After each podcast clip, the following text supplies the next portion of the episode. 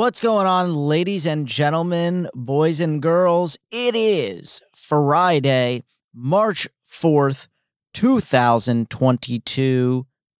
I'm your host, The Pody. I want to thank everybody for tuning in and joining me on episode 163. As my dad pointed out, last week's episode was 162.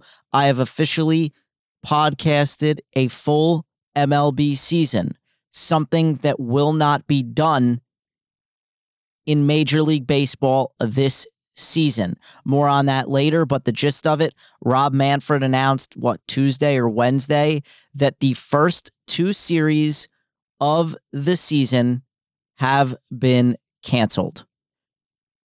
More on that later, like I said, but it is not a good sign for Major League Baseball. The Players Association, the owners have yet to come to an agreement. And since Manfred announced uh, this the couple series that will be canceled, the start of the season being canceled, there has been no progress since then. I have looked and I can't find anything. So it's just an absolute disaster. There's a lot we have to get into. COVID is starting to go away. There's mandates being lifted, et cetera, et cetera. Um, some good things going on in, in, in Canada, in Toronto. That's played the Raptors the other night, full capacity. So we're kind of pushing past this COVID thing. So you would think, well, is Kyrie Irving going to be able to play? Well, let's jump in and let's talk about that. Last week, New York City Mayor Eric Adams said he planned to roll back the mandate. There was some speculation that Kyrie would be able to start playing in the next couple of days. That was not the case. Adams announced the public vaccine mandate would be lifted March 7th. March 7th is Monday.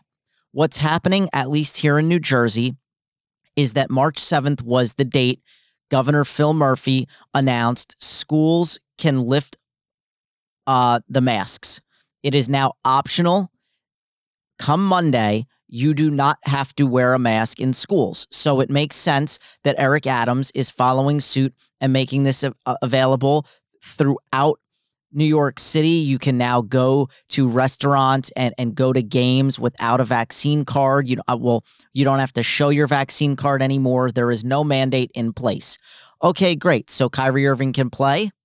Well, no. According to the Athletic Shams Charania, a separate private mandate still exists, meaning Kyrie Irving yet again will not be eligible to play until that private sector mandate has been lifted. It's just an absolute joke.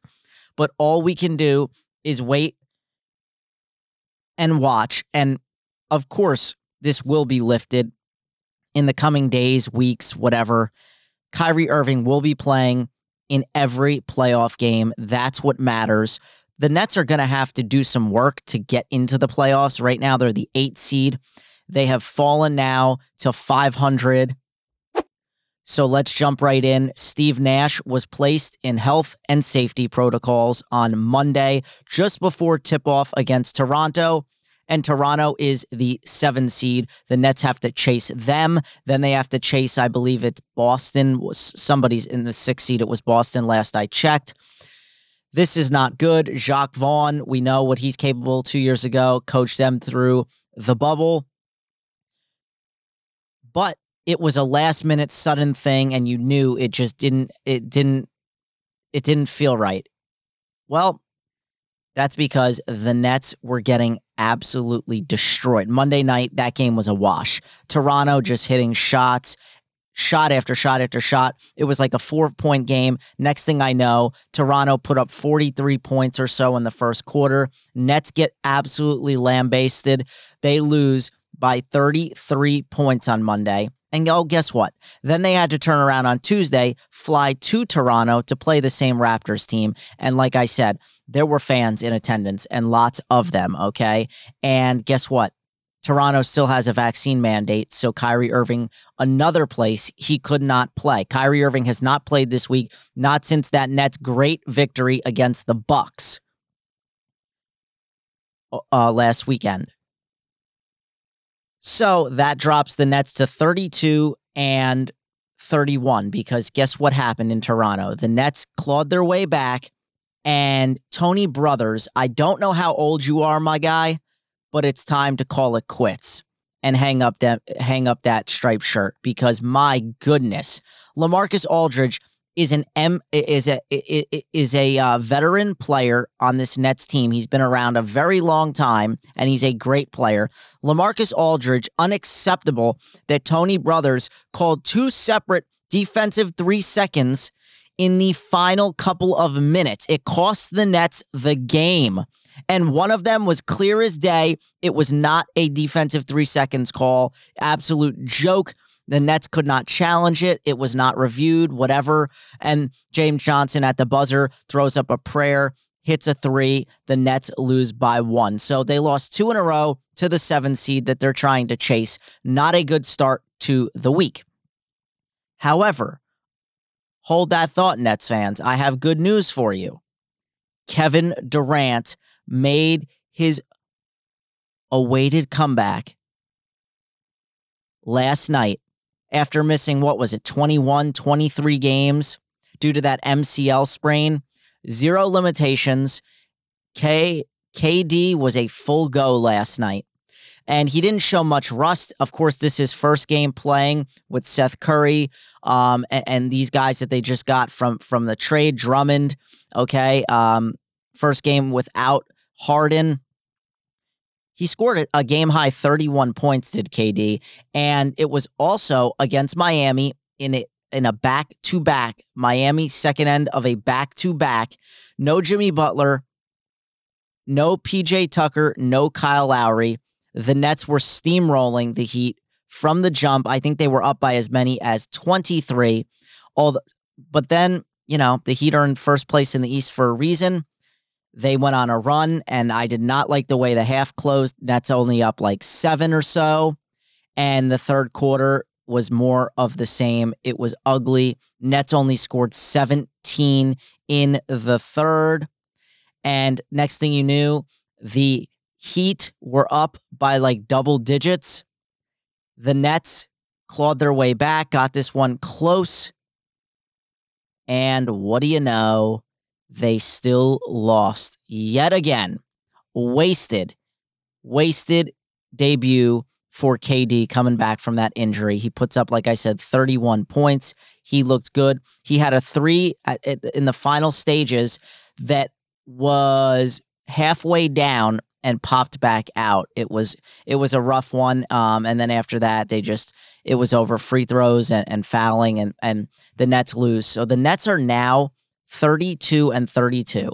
The first time they have been 500 since Halloween when they were 3 and 3. Tacking on more bad news for the Nets is the announcement before tip last night that sharpshooter Joe Harris, my favorite player, will miss the rest of the season. It's just blow after blow after blow for this Nets team. Uh, ben Simmons has been dealing with back soreness since since he's been acquired by the Nets, and they're trying to ramp him up.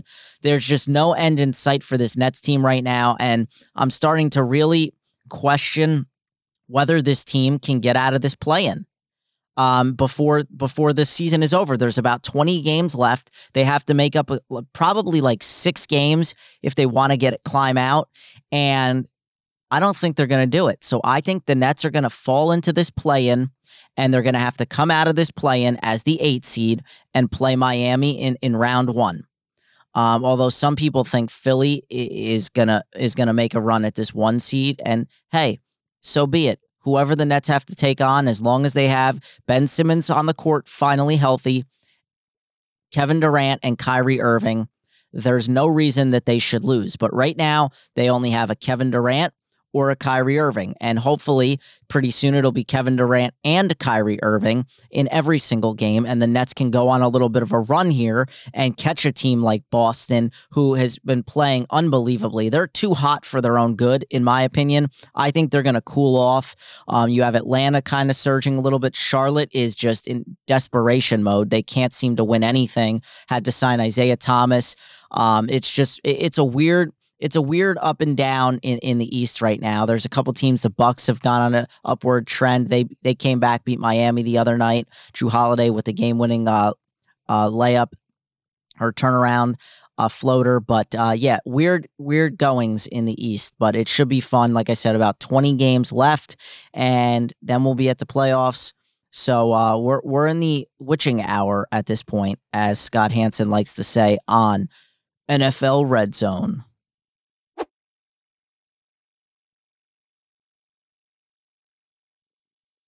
All right, I want to talk about my favorite player of all time for just a second. For those of you that do not know, I don't know why you wouldn't know this, but as a Yankees fan, there's only one man that is my favorite player of all time. My favorite Yankee, my favorite player in the history of sports, and that is the greatness himself. Number two, Derek Jeter. Number two. Yes, Derek Jeter. He stepped down as CEO of the Marlins in kind of shocking fashion. Um, he had one year left on his contract. Found this out today. Derek Jeter is baseball's first and only black CEO. He's, of course, half black, half white. Um, his mother's white, his father's black. And he's out as Marlins CEO. He is also relinquishing his 4% ownership stake, which I think it, when he bought that was maybe around 25 million. Um, I think that's what I saw. I because th- when he was in talks to buy the team and all this, I thought he was literally paying hundreds of millions for the team, and then I saw that I think it was a low, a real low number in the 20 millions uh, range. So what happened is principal owner Bruce Sherman, who I believe hired Derek Jeter when he bought the team in like 2017 said that the vision for the future of this franchise is different than the one I signed up to lead. Henceforth, him and Jeter had a falling out. Here's what I'll say about this. Jeter, when he came in, he immediately traded Giancarlo Stanton to the Yankees, and people lost their minds and thought, oh my God, he, he's just helping out his old team, the Yankees, and this and that, yada, yada, yada. Well, a few years later, people started to realize worst contract in sports. Giancarlo Stanton was always hurt, can't do anything for the Yankees. Thank God the Marlins got rid of him. Well, Jeter didn't stop there. He got rid of really good players, uh, all their good players, Realmuto, uh, you name it, up down up and down the list. He started getting rid of really good players, but he also had a really good manager in Don Mattingly. A few years later, some no-name guys, some scrappy athletic guys, and take us back to the COVID year, was 2020, 60 game shortened season. Guess who made the playoffs, ladies and gentlemen? The Miami Marlins. So, Mr. Bruce Sherman, I don't know what you could expect, what more you want from Derek Jeter making the playoffs. Um, hadn't been there very long. What more do you want? He's turning this team around. You have to, you know, you you have to spend money. It's on you as well.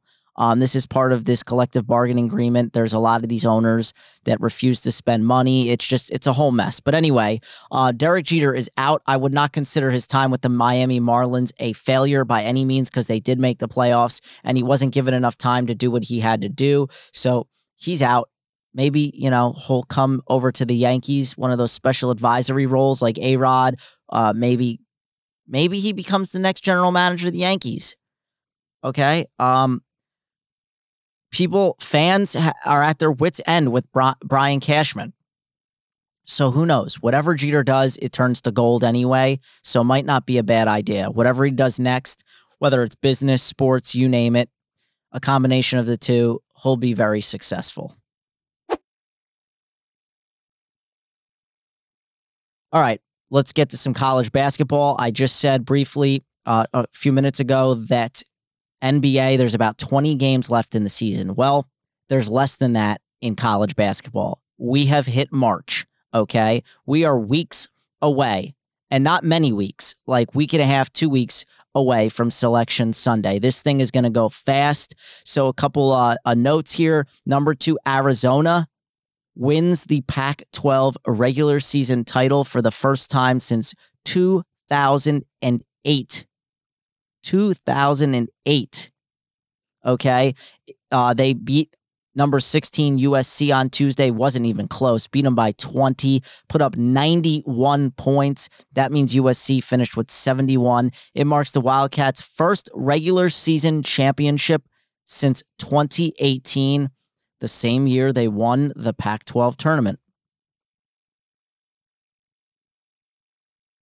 And it was a huge bounce back win for the number two Wildcats because last weekend they lost to unranked Colorado 79 to 63. And guess what?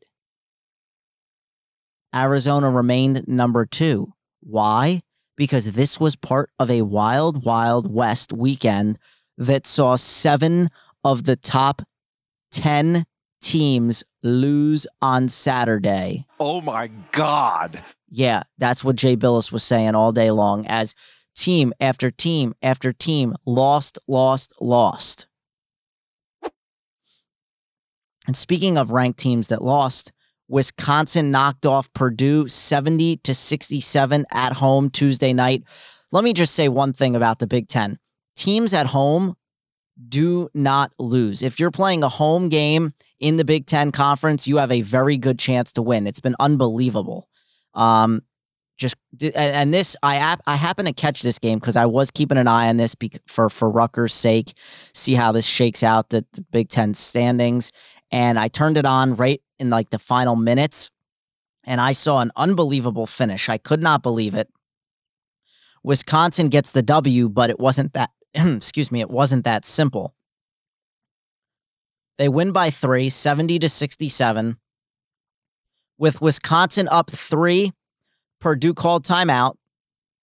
They then tried to bang it into their seven foot whatever monster, Zach Edey, down low for a quick two on the inbounds. They had the perfect look.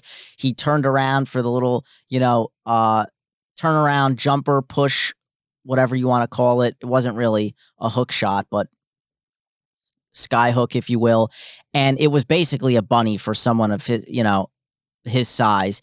And he missed it a little too strong off the rim. They had to foul. And unfortunately, they fouled Brad Davison.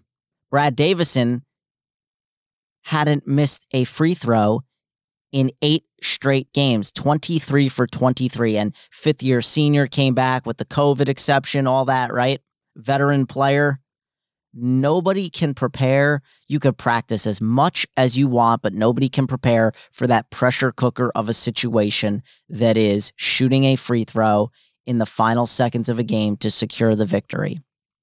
And what happened? An 88% free throw shooter who hadn't missed in eight games missed short on the one and one. So, guess what? This then happened. Ivey in a hurry, pulling up for three. He tied the game! Oh, lethal shot from Ivey. Five seconds to go. Chucky Hepburn, Big Ten on the line. Yes!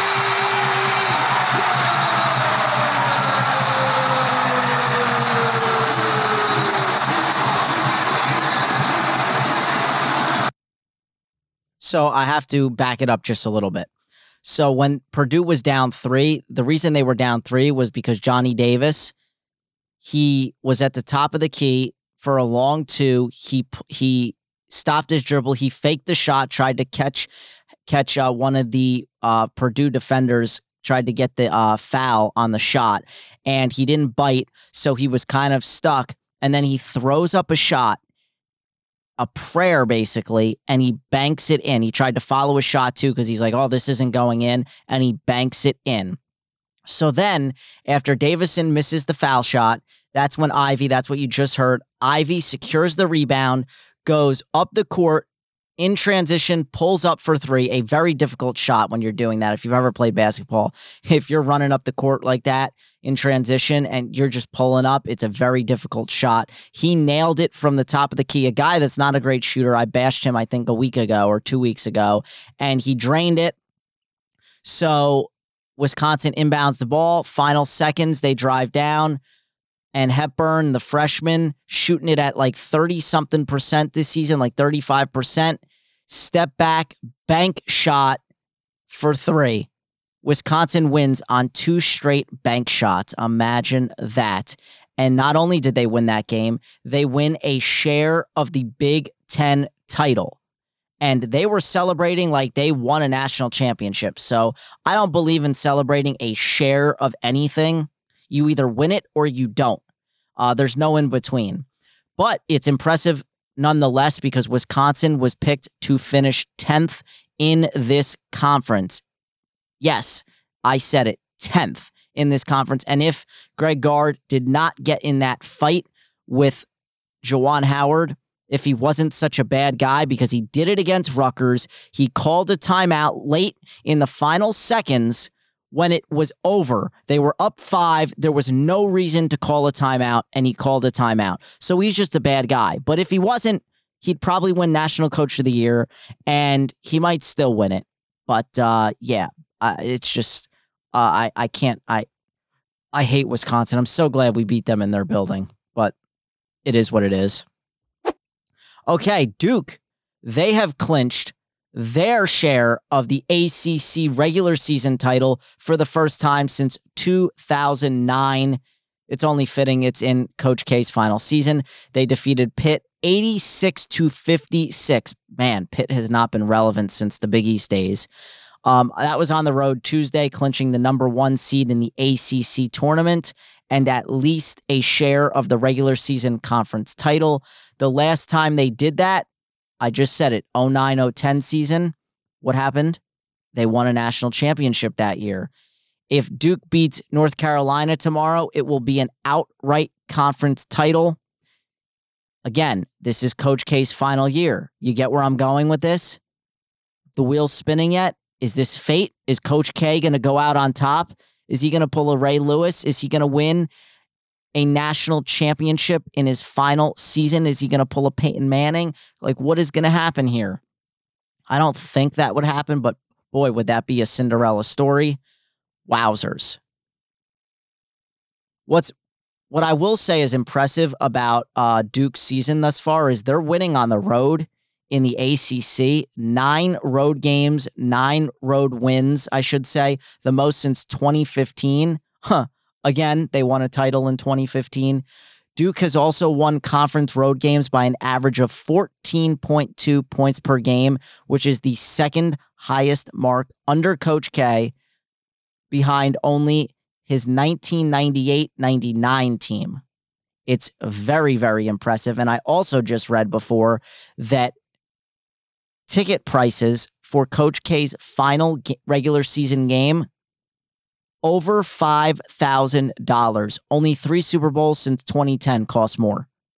Absolute ridiculous. It's going to be must watch TV, or if you're willing to spend that kind of money, um, a game that you will go to. All right, let's get to Rutgers, my Scarlet Knights. I gave up on them a week ago after winning four straight against ranked opponents, getting within, uh, you know, a hair length of a ranked spot in the top 25. They then dropped three straight. I thought their season was over until I see some some um, experts or bracketology experts have Rutgers either first four out, last four in, first four in, you name it. It changes every single day. Well, Rutgers decided to show up and keep their bubble hopes alive. They didn't show up for the whole game, but they showed up when it mattered. They snapped that three game losing streak at Indiana, no less, at Hoosierville. Okay. Absolutely huge win um, in the Big Ten, keeping their, their bubble hopes alive, like I said. Um, this was Wednesday night. They did not get off to a hot start. I tweeted out before the game that the only way Rutgers can win this game, they got to start shooting the ball better. They had been putrid their, their, these last three games in which they, well, the Wisconsin game was not terrible. They only lost by five. They, that was a good, that was a tough, tough game, but The other two just they two for 14 from three the one game or two for 12. It was just absolutely disgusting. So I said Rutgers has to shoot over 30%. Just shoot over 30% and you have a chance, please. Well, they decided to shoot over 40%, I believe. And um they they they had a 10 point deficit in the final seconds of the first half.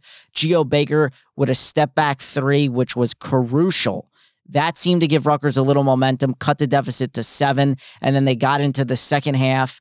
I think the lead got up to like nine or 10, but they fought back. And um, it was Geo Baker in the final couple of minutes. He hits a three to give Rutgers a 67 50, uh, excuse me, 67 66 lead with 234 remaining. They were able to stretch that lead to as many as five, but of course it's Rutgers. They they they either win or lose by by single digits uh, every game. Um, I think they have the the most such games um, in the in the country, or they did at one point. Um, I think they had the most losses by by like three or less points actually. So they stretched the lead to five with 19.2 seconds remaining. However, a crazy sequence of events happened. Geo Baker threw the ball up the court in a must foul situation. He should have just held on to the ball. He throws it up to Mulcahy and it hits the ref. It was going to go out of bounds possibly. Mulcahy secures it in the corner and he gets fouled a little hard for his liking and all hell ensues. Take a listen to this. Oh,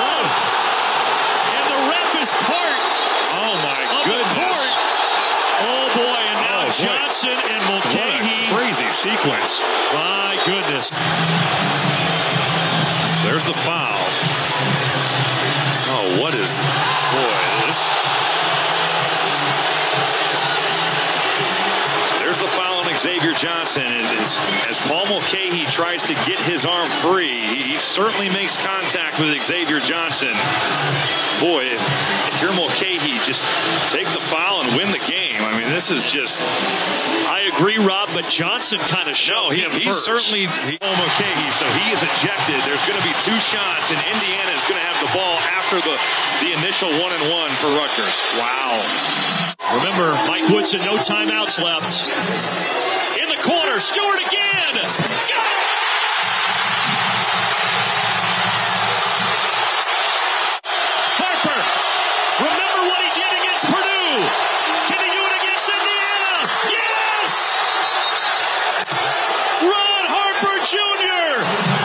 Ron Harper Jr. beat Purdue at the buzzer in Piscataway and beats Indiana two seconds before the buzzer just an unbelievable finish. It never should have got to that point. Uh, Mulcahy is a little bit of a boob. He is, when he's on, he's great, but for the most part, he's a pouty, uh, whiny crybaby, and he doesn't do himself any favors. And he picked up the technical when he was fouled. Uh, it should have never happened. It gave them two shots down five and the ball. And the guy they sent to the line, Miller Kopp, a 90% free throw shooter sank both shots. And again, on the ensuing inbounds, they missed the first shot. They got it to Parker Stewart, their best three point shooter, who was one for seven at that point. He misses the shot. Rutgers got the rebound. I didn't understand this. They called a jump ball. It was a bogus call. They then got to inbound it under the basket. They went back to Parker Stewart, one for eight at this point, And of course, he nails the three to tie the game with 10 seconds left. Rutgers had a timeout, but Steve Pikiell elected not to use it. And Ron Harper Jr. proved why, hitting that shot. Um, I'm calling a timeout every single time. I don't care. I seen it. I see it too many times in the tournament. Um, once March Madness starts, these coaches just let them play. And here's the problem: these guys go so erratically out of control. And another thing that I I I see is a lot of times, and it happened in the Nets game yesterday. They were trying to force. It was like Seth Curry, first time playing with Durant, trying to force feed Durant. It's like I, you you're the best player you take the shot. And they forced it to Durant and he's getting like double and triple teamed. And at that point Jacques Vaughn should have called timeout and they were not able to score and the Nets end up losing the game. It happens a lot in college as well. You try to let them go up the court. You don't want to stop the momentum. And then when they can't get the shot off or they go too erratically to the basket, you lose. But when they have to kick it back out and then time is winding down, they can't, they look all dis, you know, discombobulated. You got to call that timeout and reset with a few seconds left. Uh, but hey, Ron Harper Jr., he did it against Purdue from like half court and he did it again against Indiana. And then he took the bow and silenced the crowd. And Rutgers keeps their hopes alive. I'm keeping hopes alive that they could get that four seed in the conference and get that double bye in the Big Ten tournament. It doesn't look like that's going to happen um, because Wisconsin, not Wisconsin, excuse me, um, Ohio State beat Michigan pretty badly the other day. Um, so Rutgers currently the sixth seed in the Big Ten tournament. Um, yeah, six seed. Somehow Iowa's sitting at 12 and 7. Iowa put up 46 points against Rutgers. We beat Ohio State and we beat Iowa. So if we can beat Penn State Sunday in the season finale, we can get to 12 and 8. We need Ohio State, Iowa to lose, and we would jump both of them into the four seed, get the double bye, and it would be it would be uh rainbows and sunshine from there, hopefully. What um let's see. So tomorrow, Indiana plays Purdue. That really doesn't have an effect on Rutgers. Sunday is where it is. Rutgers, Penn State. You have Michigan, Ohio State. Michigan, we need Michigan to beat Ohio State. And we need Illinois to beat Iowa. That game's at 7:30. The Ohio State Michigan game's on the same time, noon, as the Rutgers game. And damn it, I will be doing a high school softball hitting camp until about 1 p.m. So I'm gonna miss most of this game.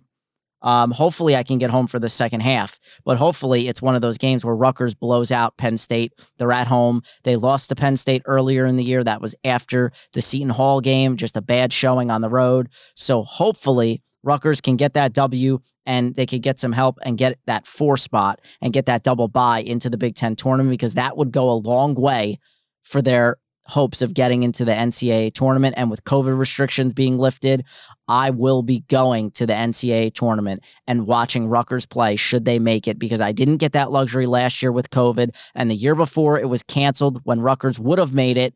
So I've seen them one time in the NCAA tournament in my lifetime, and it was last year, and I had to watch on TV. And at least they got to win in the first round. They should have beat Houston in the second round. I'm still mad about that. Myles Johnson missing that easy dunk, but um, hopefully, you know, they can make a little run this year should they make it in because they do play good defense. And when they can, when they do shoot and shoot well, that you know, they can beat anybody, at least anybody in the Big Ten because we've seen it. All right. Um, talked about baseball a little bit earlier. So, obviously, no collective bargaining agreement between Major League Baseball and its players. The league announced Tuesday. Again, this was not the league. This was Rob Manfred announcing that the first two series are canceled. There's going to be more. It's going to be more than, than that that's canceled. I assume, I expect it to be a month. Um, but what I can't stomach is this boob, Rob Manfred, showing up to the press conference. The mic uh, the camera's on him and he's laughing. In a serious day where we're losing baseball and you're about to announce the cancellation of games to the start the season, you're laughing with a reporter. It's a terrible look. Read the room. Know that you're always on camera. Not only does he laugh, the players didn't like that, but there's also footage of him just practicing his golf swing. Like, dude, what are you doing? You're thinking about golf when you're you're about to announce the cancellation of baseball games, a very very dark day in, in this sport's history. This sport is dying. Boomer and Gio on WFAN the other day, uh, they looked up what the average age of an MLB viewer is of a baseball uh, fan that watches on TV. The average age is fifth is over 57. The average age in 2017 was 57 years old. Oh my God. This sport is dying, and you're laughing and you're practicing your golf swing when kids don't watch, kids don't play anymore. It is pathetic. You are losing viewers, and you are going to be losing a job very soon. Give Derek Jeter the the the, the commissioner of baseball role. How about that?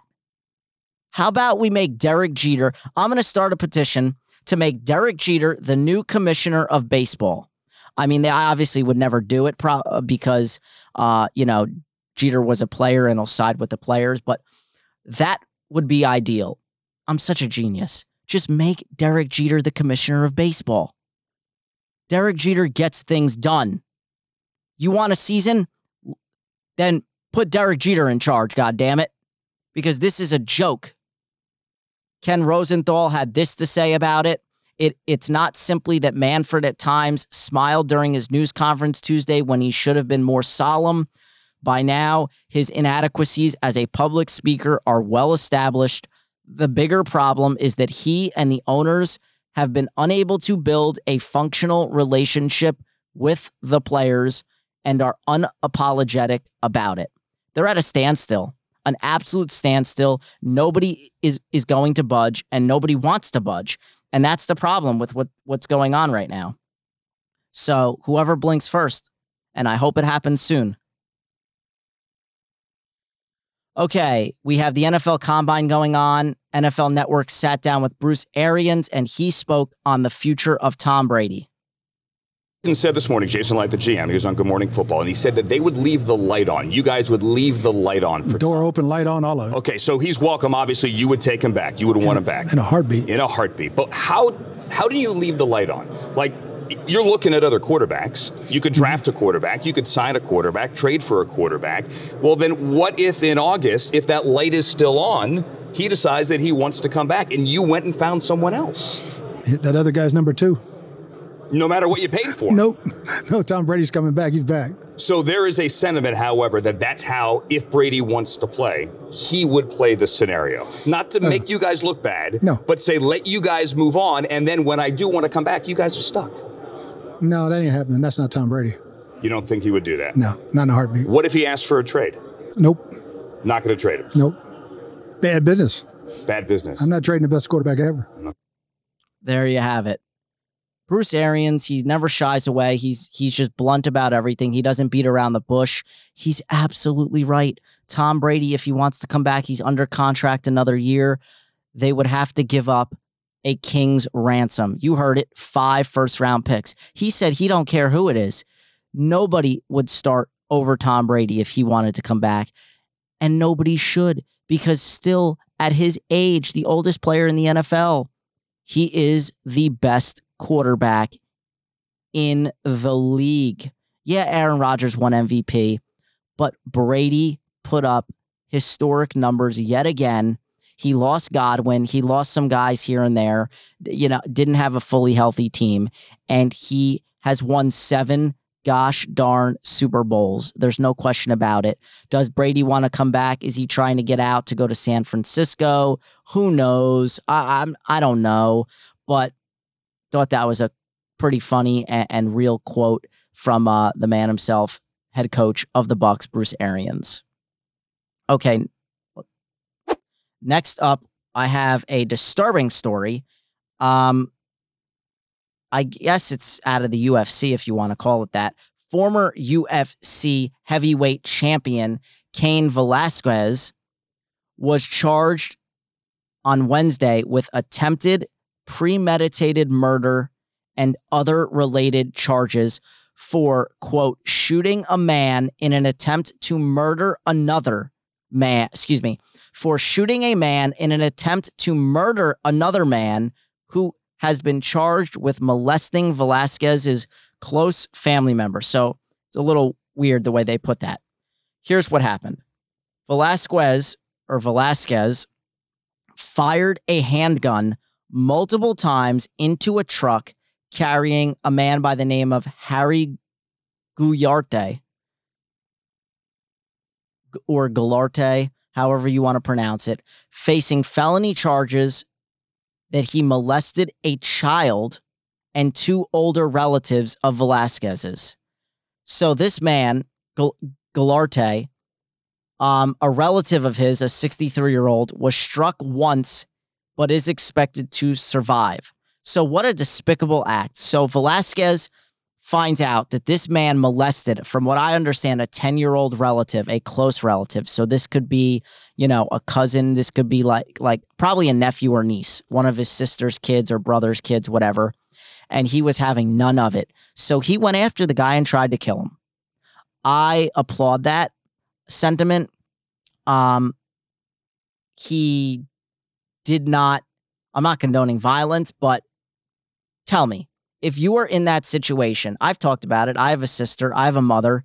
If somebody does something this despicable, not only should they be put to death because it's just a vile, disgusting, sinister act, you think I'm going to stand by and not do something about it? Oh, no, no, no, no. I just think Velasquez went about it in the absolute wrong way because he put someone else's life in danger in this man's, you know, relative, whoever it was. Um, and if you're going to do that, you should not involve anybody else. It should be mano y mano a la law abiding citizen. If you know, you know. Bell Center, home of the Montreal Canadiens, will finally return to full capacity as of March 12th. So that's a huge uh, sigh of relief. Um, we will get full capacity fans in the building in Canada for the Canadiens. And like I said, we had that with the Raptors already just the other day. First time full capacity since this Omicron variant. So uh, that's nice. We're starting to push past COVID. It's it's it's a warm welcome. All right, let's talk a little bit about Zion Williamson. Haven't spoken about him all year because he's been out all season. And what's he been doing besides gaining weight? Um, he's been trying to recover from that foot injury that hasn't really done much. Um, but since the Pels have made a little surge here since they traded for CJ McCollum, they're six and four in their last 10. They're just what a game behind the nine seed Lakers. They're in the 10 seed right now. Lakers are nine. There's a lot of talk about how bad the Lakers are doing right now. They should they should sit LeBron for the rest of the season, yada yada yada. If they jump the Lakers, the Lakers fall to the 10 seed with 20 games remaining and are in danger of missing the playoffs with five Hall of Fame players on the roster. Count them. LeBron James, Hall of Fame. Anthony Davis, Hall of Fame. Russell Westbrook, as much as I hate him and despise him, he is a Hall of Fame player. Carmelo Anthony, another Hall of Fame player. And last but not least, one of the most dominant big men of his generation, led the Magic to a finals appearance. Dwight Howard. There are five Hall of Fame players on the Los Angeles Lakers, and they might not make the playoffs. Let that sink in for a second.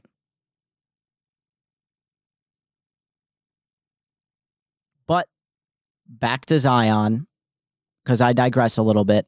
Reports are starting to heat up that a recent MRI of his foot has shown some progress. From what I gather from all of this, it's just fodder. Um, Pels fans, don't hold your hopes up that this man is going to come back for the playoffs. Now, should they make this play in tournament and maybe get out of it? Is there a chance? Well, then all bets are off. Yeah, because if they extend the season and get into the playoffs, yeah, maybe Zion, just maybe he makes a push and gets in shape and can can help this team. Uh, so we'll see. Some sad news to report out of Stanford. Katie Meyer, Stanford's goalkeeper and captain, died Tuesday at the age of 22. No cause of death was offered. She was a redshirt senior responsible for two saves during a shootout that helped win Stanford a national championship in 2019. She played in a total of 50 games for the Cardinal. And from what I heard, uh, she was found in uh, either a dorm room or, or somewhere on campus. So, um, yeah, just sad, sad story there. My condolences to the Cardinal family and uh, Katie Meyer's family as well. The lefty himself, Phil Mickelson, isn't having himself a fun couple of weeks. After losing multiple sponsorship deals for his comments on the Saudi Arabian League and Saudi Arabia and their human rights and all that good stuff, Mickelson is wishing he never would have sent this tweet in December of last year, few months back, three, four months ago, announcing that he earned first place in the PGA's inaugural Player Impact uh, Program standings. I don't really exactly know what that is, but he did it. He tweeted it that he won, huh, except he didn't because Wednesday, the PGA announced that Tiger Woods actually came in first place, winning $8 million in the process. Woods even quote tweeted Mickelson, uh, Mickelson's tweet from December with one word whoops. Eh, don't feel too bad for for Mickelson though. He still gets a cool six million for coming in second place. I teased the NFL Combine at the top of the show, and this wide receiver out of Baylor, Tyquan Thornton, flirted with combine history.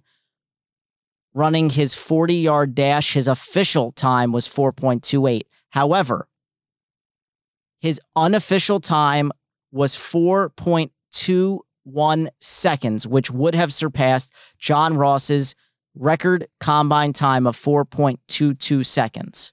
I think they that's since 2003 when they were started recording this. All right, real quick, let's let's quickly go over um, the Kyler Murray saga with the Cardinals. Does he want to play there? Does he not? On Monday, Murray's agent released a long-winded statement in the tiniest of fonts about Kyler and his future with the Cardinals. I read the whole thing, and from what I gathered, it's oh, it's not me, it's you. We're willing to take a pay cut for this year so we can bring players back.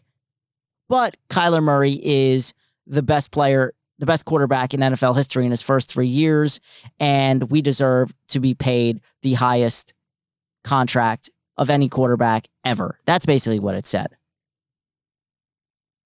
Well, I thought this was a great take by Ryan Clark. Here's what he had to say on ESPN's Get Up about Kyler Murray. That he has a feeling and that he shared his feeling. And as a dad of someone who's going to be a, a, first ballot Hall of Famer, I think he can understand it more than most. Uh, when dealing with RG3, who is now our colleague, we had to get on a phone call when I was signed to the Washington, at that time it was a different name, to the Washington Commanders. And he said, You said some things about my father that I didn't like. And it was a very long text message. And I don't do long text messages with people I'm not married to. And so I said, I'm going to give you a call. I called him and I said, look, here was my feeling. What I said about him is it is very tough to lead a locker room of fathers when your father is always hanging over you. And we've seen, and I know Kyler Murray, and in, in a day and age where so many black fathers aren't seen as present, aren't seen as there, I don't want to say anything negative about the way he parents, but he's one of those fathers that is very involved in his son's career. He was obviously very involved in getting him here. He's a father that wants to see his son do well, but also wants to see it happen his way. And I do believe that that plays a part in some of Kyler Murray's immaturity when you don't have an opportunity to be your own man, when you don't have an opportunity to make a lot of your own decisions in many cases, it doesn't bode well as to what you can be inside locker rooms and on sidelines during football games. And I think that this offseason is just a sign of Kyler Murray's immaturity. And I think some of that immaturity is based on the way that he's grown up, based on the way that his corner leads him. And I think that we're seeing these things play out publicly. And that's why it's a little tough to swallow for a father like Larry Fitzgerald Sr. Wowzer. He did not hold back uh, with his thoughts on Kyler Murray, and I couldn't agree more. Um, he's looking like a diva, and it, it's it goes back to the whole LaVar Ball situation, right? This man is a headache. He goes on first take and all these different shows, and he says this and that and this and that about his kids, and they're so great, and I could beat Michael Jordan. These these guys, these fathers, ultra competitive. You got to stay out of it. You don't run your son's life. They're a professional athlete. They're an adult. You don't dictate what the team does or how your your your son plays. This isn't little league where it's like screaming from the sideline and you're telling your kid to not listen to the coach and to only listen to you. It's just ridiculous. All right, what's up this weekend? We've got huge uh, UFC 272 tomorrow at 10 p.m. Covington versus Masvidal. Covington and Masvidal are former best friends and roommates who have since turned into hugely hated rivals. Covington claims Masvidal is a backstabber who became jealous of his success. On the flip side, Masvidal says Covington is fake and stiffed his striking coach on pay. This should be amazing. They both made weight at like 170.5 or whatever they were. Uh, should be should be awesome. It's probably not going to kick off till like midnight or later. Hopefully, that's not the case. Um, we've got NBA on all weekend as well. Like I said, about 20 games left in the season, right? You've also got the Arnold Palmer Invitational. Viktor Hovland is winning that. So keep an eye on that. And like I said, Duke, North Carolina tomorrow. Can't get much better than that. Uh, Coach K's final North Carolina game, right? Um, so that should be fun. Uh, that's all I have. Kept it under an hour. Nice, light Friday uh, episode this week. Uh, one last final thought. Um, so let's get to on this date in sports, and then one final thing I want to say. On this date, March 4th, 1992, I was still a few months from being born. Dennis Rodman grabbed a career high 34 rebounds in a Detroit Pistons loss against Indiana. It, hmm. Wow. Dennis Rodman played for somebody other than the Bulls? If that's what you're thinking, well, then yes, he wasn't just on the Michael Jordan led Bulls. He played for other teams, but 34 rebounds. That is a lot of rebounds. Wowzers. Anyway, final thoughts. Um, first take, I want to talk about that for a second. First take has been just since Skip Bayless left, it's been brutal. I, I really can't. I used to watch a little bit with Max Kellerman, and now it's just I don't even know who's on there debating Stephen A. You got Kendrick Perkins, who I can't understand, and they bring on all sorts of different guys and whatnot, whatever. So it's struggled. But somebody, whoever it was, decided to bring Christopher Mad Dog Russo in, albeit only on Wednesdays. I think starting it was starting last week. Whoever this person that decided this or made this happen is a damn genius and they need a raise or a promotion. These two are pure entertainment. You all know what Stephen A is blasphemy and yelling and screaming. And Christopher Mad Dog Russo is the original Stephen A. Smith. Pure entertainment. And in just ep- one episode, we got this amazing exchange over an uh over whether Steph Curry is a Hall of Fame player. Just take a listen. Have a good weekend, everybody. I'm the Pody, signing out. See you all next week. I think he Are could you be. kidding yes, me? I do. Yes, I Top do. 10? Yes, I do. Did All right, let's- let's go through The 'em. greatest shoot, the greatest shooter Let's go through in 'em. the history. You really Let's want to do this? through 'em. You want, you want to do this? Let's let's go. Let's, let's fine. Let's, Can we let's go through 'em? Let's go. Let's go. We got All right. MJ. We got LeBron. No, no, no. Okay. I'm gonna, I do the asking. I do the asking. Okay. Okay. You got a series to win for your life. Bird or Curry? Don't even go there. Don't even go there. He got me. He got me. I can't go against a healthy Larry Bird. I All can't right, go against Magic, a healthy Larry Bird. Magic or Curry? Magic or Curry? Well, it depends on what I need. Game on the li- series on the line. The, the, the, listen, Magic is the greatest point guard in the history of All right, basketball. there you go. Steph Curry's That's the greatest shooter. Great shooter. Steph Curry's the We're greatest shooter. not What talking about shooting. What do I need? I'm talking What do I about need? winning championships.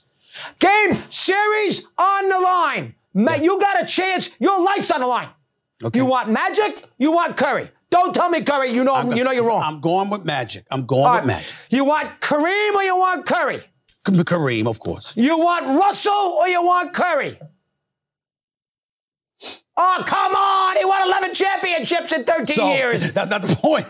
Wait a minute. Wait a minute. He's never averaged more than 18 and a half points in his career. He was a That's big time Bill rebounder. Hold on. He was a big, listen, listen, listen, listen. He was a big, listen, he's the ultimate champion. See, he's trying to be, get me to be disrespectful to the ultimate champion. I'm not going to do that. What I'm saying to you is Russell, Bill, Bill Russell never averaged more than 18 and a half points per game in his career, but he was an elite rebounder and defender. My argument to you is if you give me all the offense in the world, why am I worried about defense? I'm not worried about defense. So guess what? I'm not, I might not do that. If you're going to ask the question that way, what do I need? That's why I'm asking you. One game? Hey, what what did I just say? What do I need? I can't hear need you. to Gosh, they took my to headset off.